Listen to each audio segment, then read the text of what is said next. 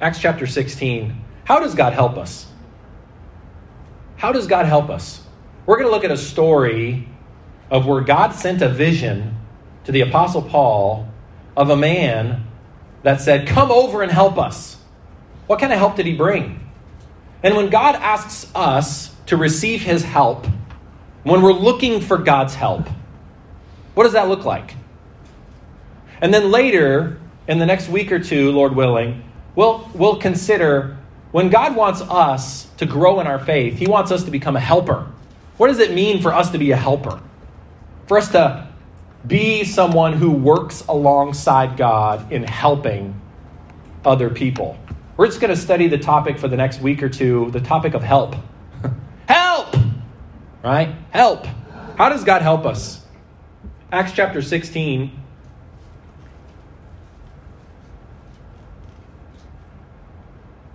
Let's look at verse number six. Now, when they had gone throughout Phrygia and the region of Galatia and were forbidden of the Holy Ghost to preach the word in Asia, after they were come to Mysia, they essayed or attempted to go into Bithynia, but the Spirit suffered them not, or the Holy Spirit would not allow them to go there. Verse eight, and they passing by Mysia came down to Troas. Verse nine, and a vision appeared to Paul in the night. There stood a man of Macedonia and prayed him, saying, or begging him. He's not praying to Paul. He's begging him, right? He's asking him, come over into Macedonia and help us. And after he had seen the vision, immediately we endeavored to go into Macedonia, assuredly gathering that the Lord had called us for to preach the gospel unto them. How does God help us? Let's look at this passage of Scripture together. Father, we thank you for an opportunity to study your word. We need you. We need your word. We need your help. I need your help. Father, you know I've studied, I've prayed. Lord, but words on a page does not a sermon make. I need your help. Lord, I pray that you would fill me and use me. Help us to see and learn how you help us. Help us to be willing to be involved in serving you by serving others. Lord, if we see ourselves here in this passage, I pray that you would help us to see how we can also get help. We love you. Thank you for your goodness. If somebody is listening, they've never trusted you as their Savior, I pray, Lord Jesus, that you would draw them to yourself. Let them see the truth of the gospel in a very deep and a very real way. May they call on you for salvation. In Jesus' name I pray. Amen. Help. How God helps us. It's interesting if you look up the word help in the Bible. It's in there quite a bit. God being our helper and how God wants us to be helpers of other people. Oftentimes when we think about the topic of help, we think about the fact that there is something that we can't do by ourselves, and so we need somebody to come alongside of us and assist us. And that is certainly one of the definitions of the word help, where it's not as in you need a complete rescue, perhaps, but you need, just need a little bit of you just need a little bit of assistance. You need somebody to come alongside you, give you encouragement. Perhaps they're they're helping you lift something. I need some help. Oh, I'm about to drop it. Help me, right? In other cases, it means you're completely helpless. You can do nothing for yourself, and you need somebody to really come and just take over. You need a rescue. That's also in the broad definition of the word help. God is our helper. It says in Psalm thirty-three and verse number twenty, our soul waiteth for the Lord. He is our help and our shield. Psalm forty-six and verse one. What a verse this is, guys. God is our refuge and strength, a very present help in time of trouble. Let me say that again. This is one of my favorite verses, probably one of yours as well. God is our refuge and strength, a very present help in time of trouble. Psalm one twenty-one, verse one, I will lift up mine eyes unto the hills, from whence cometh my help. My help cometh from the Lord, which made heaven and earth. Man, don't you just, man, those are good verses. Guys, we need help. We can't do it on our own, nor are we expected to do it on our own. Whatever you may find, whatever situation you may find yourself in, whether you're single or married, whether you're everything seems to be going fairly well, financially, professionally, or things are a bit rough, uh, in the relationships that you have in life, whether it's just personal things that you're dealing with, whatever it may be, wh- wherever you find yourself, we need God's help. We need his help. We need his assistance. But more often than not, we really need his rescue. We need his rescue. And aren't you thankful that we serve a God that wants to be identified as one who helps? I'm here to help. He's not a God that stands afar off that says, perform for me, but I'm not going to be of any help. I just expect you to do it all on your own and do it well, because if you mess up, I'm going to come down in righteous wrath and I will make you pay. No. He says, I want you to call on me for help. Hebrews four and verse sixteen. Let us therefore come boldly unto the throne of grace, that we may obtain mercy and find grace to help in time of need. God is so good, and he's there to help. Listen, look, look at uh, this, this verse I just quoted, Hebrews four sixteen. Let us therefore come boldly unto the throne of grace, that we may obtain mercy and find grace to help in time of need. Listen, God loves us so much that, yes, he's there to help us, but also he's there to help us find the help. To find help in time of need, to find the mercy and the help in time of need. Guys, sometimes we're so completely lost. We, we need so much help that we need help finding the help. We can't even see the help when it's being offered to us. And that's what grace is. Grace, the grace of God, the divine uh, assistance of God, his mercy that flows from him is not only that he's there to help us, and let's never forget that, and let's live in that truth. Let us, let us grasp onto that truth. That not only is he there to help, but he's there to help us find the help. That's what circumstances in life. When God is working in the circumstances of his in, in, in the circumstances in life, that is God helping us find the help. It's not that just God just wants to calm the situation in our life. He's helping us to arrive at the deeper truth. And that's what we're going to see here in Acts chapter sixteen. We're going to go back to Acts chapter number sixteen, and we're going to look at this topic of help. Now, when we're looking at this passage, we want to keep all of this in context. In the book of Acts, I say this oftentimes, we need to be very careful. Now, the We need to be very careful when we're looking at the dispensation or the, the, the way in which God is dealing with the human race.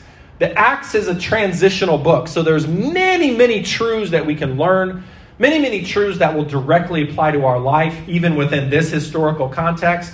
Many, many truths that we look at and say, absolutely, that is awesome. But, but there are some things that we should not necessarily look for within this present age, okay? One of those things is speaking in tongues, and that's a whole nother topic for a whole nother day. But I like to look at the book of Acts as kind of like moving into a new place, right? Uh, who hates to move? Everybody hates to move. I hate moving. One of the things that when you move, when you have to move, you have a lot of cardboard boxes. At first, it's kind of exciting, eh? I mean, you know, they're new and they're crisp and, and they're folded up super flat and you kind of like pop them, you know, and you kind of work it a little bit and get the tape, zip, zip, zip, you know, and you've got, but after about the tenth box of zip, zip, zip, and you're you're done. You're you're over it. You're over it. And then you've got to load up the truck, or maybe you pay somebody to load up the truck for you. God bless anybody who has people that do it for them. Praise God. Praise the Lord for that.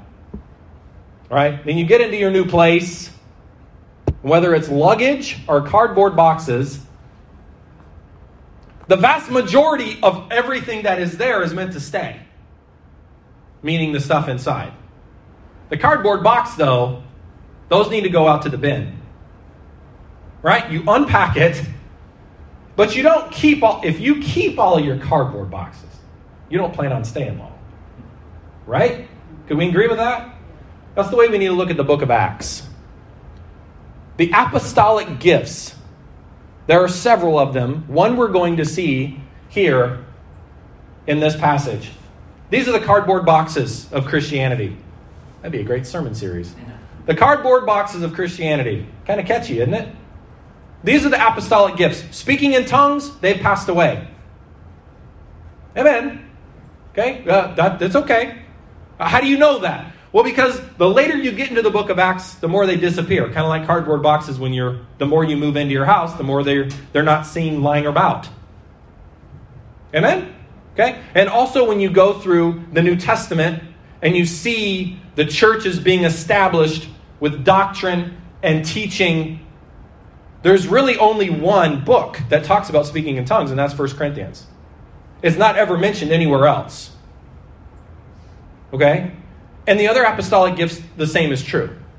So one of the apostolic gifts that we're going to see here, remember, when we're looking for God's help, we're not looking for a vision. We're looking for God's word. Well, amen, Pastor, that's good. All right, let's look at it. Paul needed help. He didn't know where to go. He's looking to the Lord for direction. Now, we have to remember, Paul was an apostle. He was a very uniquely equipped person called of God for, for, for a specific purpose, for a particular season in history. And he was a prophet in that particular sense. He had, he had the gift of prophecy. And that's why God communicated to him in this particular way. He was able, God was able to communicate to him through a vision. Okay? A vision is different than a dream. Okay, and that's a whole other topic, and we're not looking for dreams either. We're looking for God to speak to us through his word. And we'll see that when we get to the people that that that, that Paul was sent to help. But we can see here in verse number nine, it says, "And a vision appeared to Paul in the night. There stood a man of Macedonia and prayed him, saying, 'Come over into Macedonia and help us.'" Now I have a map here of Macedonia. Like we spoke about last week, Macedonia is like a region. Okay, not a particular province, but this is a section of what nowadays is the country of Greece. At one time, this was all parts of parts of Greece, right? And I think Macedonia, actually right now, Macedonia is its own country, okay? Um, but at this particular time, these were kind of, these were the Greek islands, right? All this kind of stuff. Don't you like my little pointer? Okay? And right here, right where my thumb is, thumbs up, there's Philippi, okay? So Thessalonica would be the other Macedonian church, and then this one is Berea, or in the Bible it calls them Bereans. Okay, so these are the Macedonian cities. So Paul is coming from this direction. Okay, he's coming this direction, and he comes into Philippi. All right, and so the Macedonian vision. He's going into Macedonia. He was going to go the other direction, and God said he sent him a vision, and he said, Um, you need to go into Macedonia. And what was the vision? The vision was of a man of Macedonia that said, "Come over and help us." Now, what kind of help did he bring? We'll get into that in just a moment. But look at verse number nine.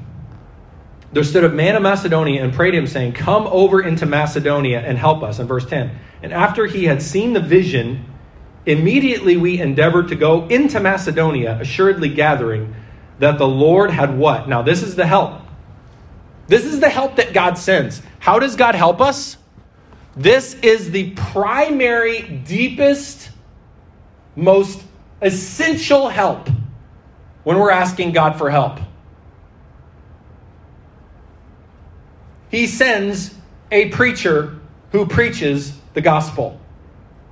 When this lost world says, we need to help, we need your help, there are medical needs. There are needs out there for, for food. There are starving people. There are needs for world peace where countries can stop fighting one another. There, there are needs for violence to stop. There are needs for discrimination to stop. There are needs and so many things. There are psychological needs. There are bodily needs. But there is something that is the deepest need that God cares the most deeply about. Does God care about helping people get food?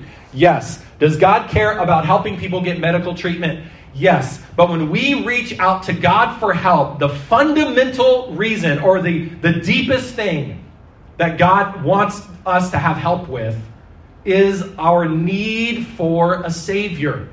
And once we receive the gospel, God, when we ask God for help, God's primary focus in the life of the Christian is always from that foundation.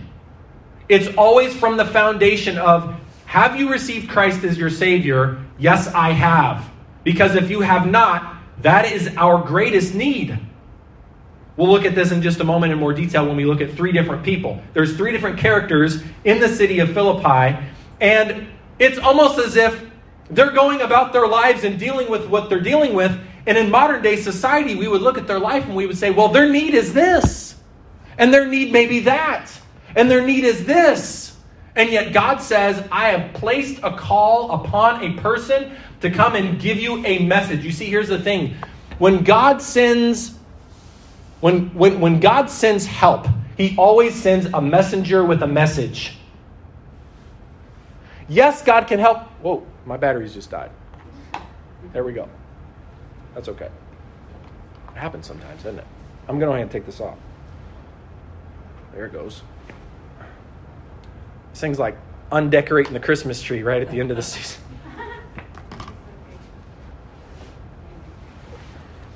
You can still hear me. When God sends help, he sends a message. When God sends that message, you see, here's the thing about the truth of the gospel is that God himself is attached to that message. The Bible says in Luke, uh, in uh, Mark chapter number sixteen,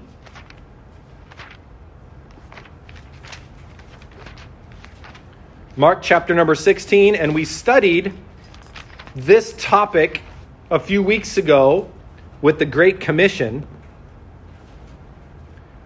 Mark chapter sixteen and verse nineteen. Okay, it says in verse fifteen, he said unto them, go ye into all the world and preach the gospel to every creature.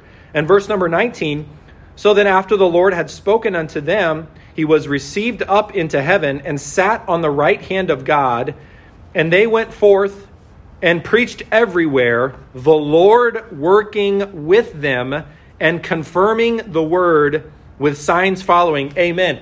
When the gospel is preached, when someone needs help, God sends a messenger with the message of the gospel. And when they hear the gospel, they hear truth about their situation, but they also have God himself that accompanies that message, helping them to apply the truth and for their sins to be forgiven. And now they have all of God's promises at their disposal. And we'll see that lived out here in the lives of these three people. Look at Acts chapter sixteen, and we're going to find the first, the first person that gets help. The first person that we see gets help, her name is Lydia, and she's the self-help type. You know the self-help type? People that always go, I guess people don't go to the library anymore for self-help books. Maybe they do. Mostly it's a YouTube thing, right? They buy books on Amazon or something like that. It's like, I'm going to figure this out. I'm going to find out. I'm going to help myself. I'm self-motivated. I'm self-taught. I'm self-made. I'm self-self-self. Self, self, self, self, self. Well, here's the thing is that every, and that's fantastic. It makes you a motivated person. But here's the thing. It gets to the point where you can't save yourself from your sin. And even the self-help people need help. And we can see here in verse number twelve. It says, "From thence to Philippi, which is the chief city of that part of Macedonia, and a colony. And we were in that city abiding certain days. And on the Sabbath, we went out of the city by a riverside where prayer was wont to be made." That word wont means habitually, right? That's where people habitually went or often went for prayer.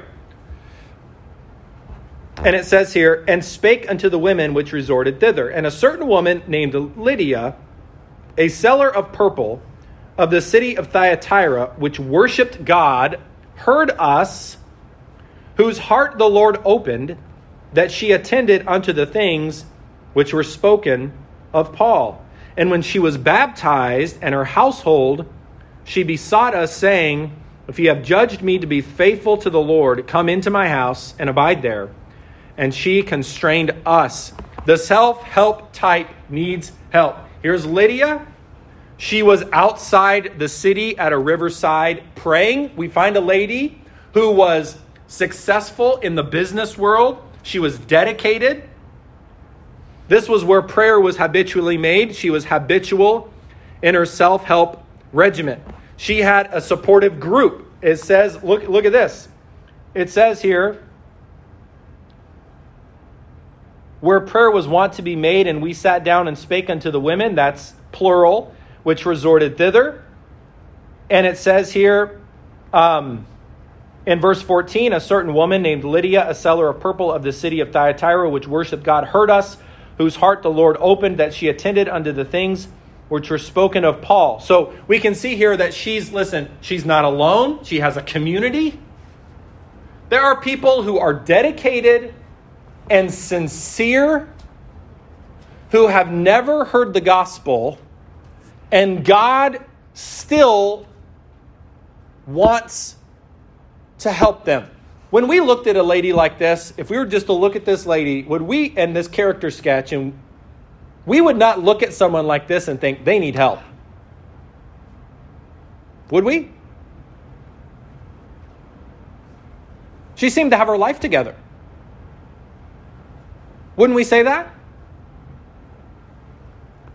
She had a supportive group. She was successful. She was a seller of purple. She had a house. She had a family. She worshiped God. She worshiped the true God. That's what it says here in verse number fourteen. It said, "which worshiped God," capital G. So she worshiped Jehovah. But she was lost in her sin. It doesn't matter how dedicated you are, you still need salvation. We still need salvation. The deepest need that somebody has is still that we need to hear the gospel. It doesn't matter if somebody has a supportive group. And it doesn't matter if they have a family. It doesn't matter if they have a, a community that they can identify with and find comfort in. They still need God's help. What is that help? God sends a message. He sends the message of the cross to people who seem to have their lives put together already. Why am I saying that, Pastor? Pastor, why, why, why are you going through this? Because listen, we find in this passage a large percentage of the people of Toronto. Can we agree with that? There's a lot of people here that seem to have their lives put together pretty well. Professional success. Look at all the beautiful houses. Drive through the neighborhoods. Ride the bus through the neighborhoods. It's very easy to look. Isn't it interesting? She's the first one who gets saved. Smart, successful. She has a house. It never speaks of her husband. It says she has family. It doesn't necessarily say whether or not she has children. It says her household. Perhaps she had a husband, perhaps she had children, it doesn't say. But it's very easy to look at somebody like this and be like, well, they don't need help. They may not need help in the sense of what typically we look at someone and say, they need some help. But did she need help? When God looked at her, did he see someone who needed help? Yes, because here's the thing. Your success will only take you so far. Having possessions and house will only satisfy you so much. being a dedicated, religious, and disciplined person will only bring so much. We still desperately need God's help. Dare I say, some of us in this room perhaps could identify in some ways with this lady. Let us not think that because we find that we may be dedicated, that we don't need help. That if we have discipline, that we don't need help. That if we have a supportive family, that we don't need God's help. Now remember, this is the starting point of help. We're going to look at in later weeks where, where these same people, where God says, you need help. You need the gospel. You need to be saved. And then from that point, he says, God, God teaches, you need to have a local church. You need to grow in the grace of giving. You need to grow in the grace of rejoicing. I mean, when we think about the book of Philippians, all of the book of Philippians was written in part to this lady and the others that made up of the church of, of Philippi. But we can see here that the self-help type gets help. What does the world say? What's the message of the world when it comes to helping yourself? We are taught by the world the path to help starts with self. This world is obsessed with self-help, self-care, self-taught, self-improvement, self-awareness, and self-sufficiency. This is the secularized version of religion. Fundamentally, the message of this world is the same as it has always been, that you could be self-sufficient if you did this. But when you look up the name of God in the Bible, you look up the word Lord, capital L, capital O, capital R, and capital D, you find the word Jehovah. And what is the word, what does the name Jehovah mean? The self-sufficient one, the Almighty. And the world is telling us this. You need to learn to become Almighty. You need to learn to become all-sufficient. You need to learn to become self-sufficient. I don't need nobody. I don't need anything. I can do it myself. I can self-motivate. I can self-teach. I can self-actualize. I can do everything. Self, self, self, self, self. But the most self-made person in their deepest part of them is crying out for help. Because we are not self-sufficient. And nor should we buy what the world is teaching us that we ought to be self-sufficient. To the mo- to the person who is the most dedicated, the most religious, the most moral, the most upstanding, the one who has a house, maybe two houses, a cottage, a wonderful car, a wonderful family, and, and we look and say, man, that car, that, that house cost two point five, or that, that, that, boy, you know how expensive that car is, and have you seen my portfolio? Did you... Have, Have you seen the wonderful uh, choices that I made in the stock market and how I've been able to make wise decisions throughout COVID? It doesn't matter all that stuff. Because ultimately, we are not self-sufficient. We need a Savior. We need help.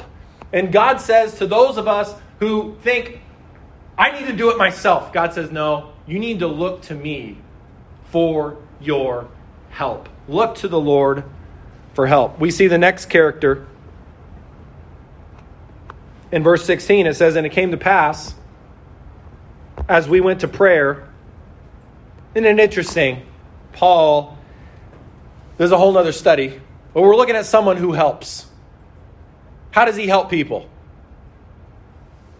How does, how does, how does Paul help people?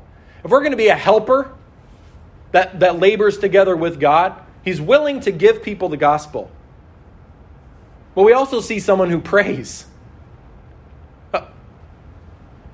We see someone who is receiving help, but we also see, on the other hand, we also kind of see the sketch of a helper. And we'll look at that at another time in more depth. But a helper is somebody who is not self-sufficient. Do we see that? How do we know Paul's not self-sufficient? With all of the knowledge and all of the experience, he's going to prayer. Before we find him going to the place where other people pray so he can give them the message. Praise God for that. But here we see he's going to prayer. We see he's intentional with his prayer. He's intentional with it.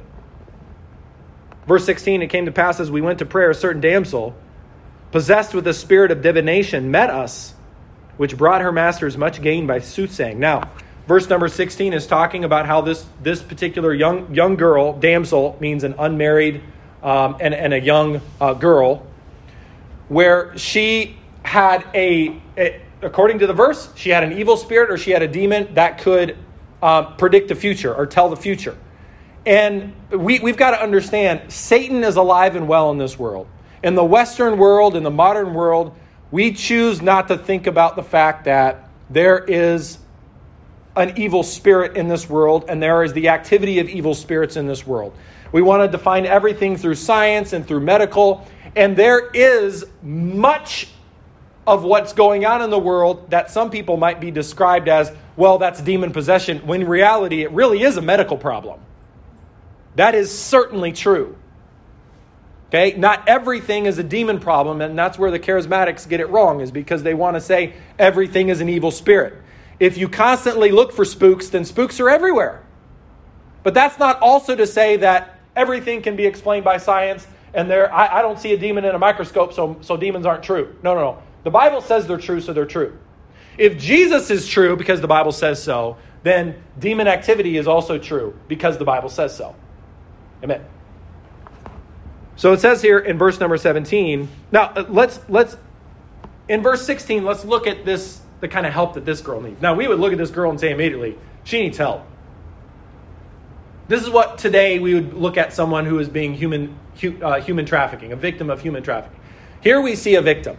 We see a victim from someone, uh, a victim of Satan.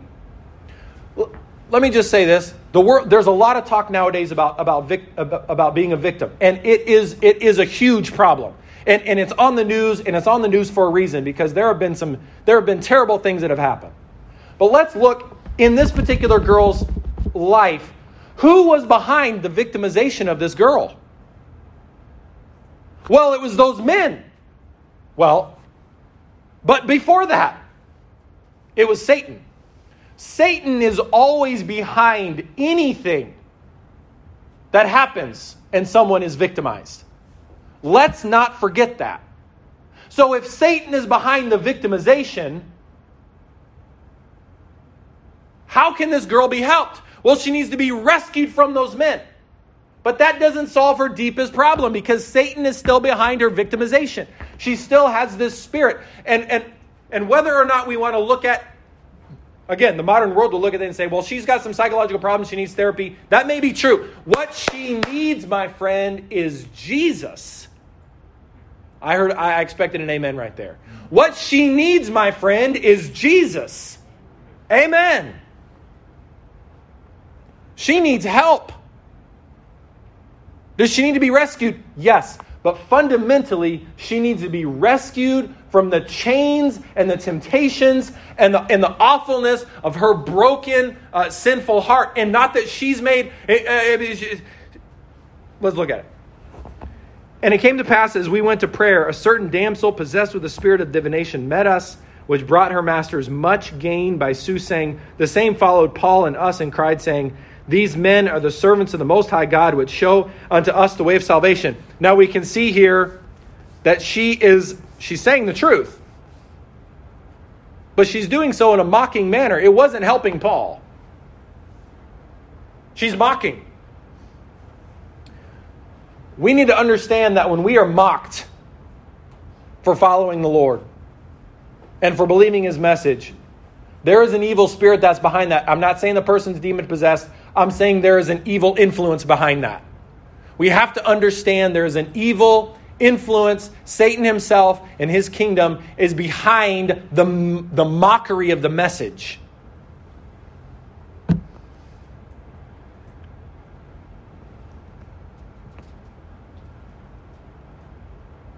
Verse eighteen, and this she did many days, but Paul being grieved, turned and said to the spirit, I command thee in the name of Jesus Christ to come out of her. And he came out the same hour. Now this got him in hot water. Verse nineteen, when her masters saw that the hope of their gains was gone, they caught Paul and Silas and drew them into the marketplace unto the rulers and brought them to the magistrates, saying, these men being Jews, do exceedingly trouble our city and teach customs which are not lawful for us to receive, neither to observe, being Romans. And the multitude rose up together against them, and the magistrates rent off their clothes and commanded to beat them.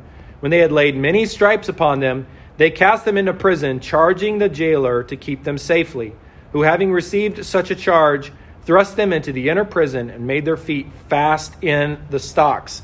We see the second, uh, the first, the first victim was the self-help type, or the, the first person that got help was the self-help type. The second one was the victim gets help. We, we must also remember that Paul used to be the victimizer. Was he not? So we see, listen, do you see the beauty of the gospel at play? Don't miss the beauty of the gospel at play. Here is a former victimizer saved by the grace of God, changed by the grace of God. Here is someone who used to look for people to victimize, for opportunities. He was a persecutor of Christians. He looked, he hunted them down. He stalked them. He followed them from city to city. And that's the way he used to look at people. How am I going to use my power to crush them? To To victimize them so I can elevate my status in my religion. And yet when he got saved on that Damascus road, God changed his heart. The grace of God gives you a different heart. It can change you from being a victimizer to now you are looking and trying to find victims to help. You see the difference. You see the change that God's help made in Paul's life. The last one is the jailer. The jailer needed help. We know that they got thrown into the jail. Verse twenty-five, and at midnight Paul and Silas prayed, sang praises unto God, and the prisoners heard them. Now here's a photo uh, of, it says this is the prison of Saint Paul, and this is in Philippi. So if you Google for, for an image of Philippi, this is one of the images that comes up. Whether or not we know one hundred percent this is the jail, this is what they show you if you go on a tour of Paul's life and they say this is where he was. Well, maybe it was there, maybe it was somewhere like that. Okay? Um, I'm pretty sure that Iron Gate's new. I don't think that's the original. Paul's in jail. He need, hey, he needed help. Guys, let's not forget the fact that because we have Jesus Christ in our life, we can get so preoccupied with, with the we can get so preoccupied with the fact sometimes as Christians that we need help, that we forget that God can help us and use some use us to help somebody else at the same time. I need help, and so I'm not going to help anybody else. No, God has enough grace and enough power to both help you and use you to help other people. At midnight, Paul and Silas prayed and sang praises unto God, and the prisoners heard them. Suddenly there was a great earthquake, so that the foundations of the prison were shaken, and immediately all the doors were opened, and everyone's bands were loosed. The keeper of the prison, awaking out of his sleep, seeing the prison doors open, he drew out his sword and would have killed himself, supposing that the prisoners had been fled. The jailer needed help. Now, before the earthquake, he wouldn't have admitted he needed help. When the earthquake, right before the earthquake, he was sleeping soundly. He had a job, he had a family. Find that later on in the passage. But because of this thing, this earthquake, the whole thing is just... which kind of leads you to believe, I don't know if that's the actual jail or not, because there was an earthquake. I don't think that's what they look like after an earthquake. Just saying. Anyway. He had just failed. Listen, we'll be done here in just a minute. He had just failed miserably in his profession. He was moments away from committing suicide. He drew his sword and was about to kill himself. Because in the Roman Empire, if you were in charge of prisoners and they escaped, they would kill you. And maybe not in a nice way. So he says, I'm just going to take care of it myself. And so at least I know what I'm gonna, what I'm going to get myself into here. And I'd have to be tortured first. It, the Roman Empire was not known for its kindness and mercy.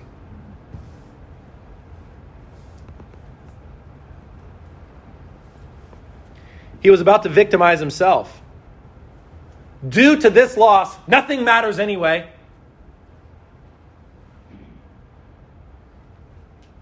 He had a family at home, and he had not even thoroughly investigated whether or not the prisoners had fled. He was about to kill, he was about to commit suicide over something that he supposed. And most people do. What did he need? He needed help. Jesus saves people from self-harm. Pills, drugs, alcohol, reckless sexual practices, testing fate through reckless behaviors, the allure of self-sacrifice. Jesus comes and he breathes the truth into that soul, and he says this. What was the help? Do thyself no harm. Everybody's here. He brings the truth and presents it.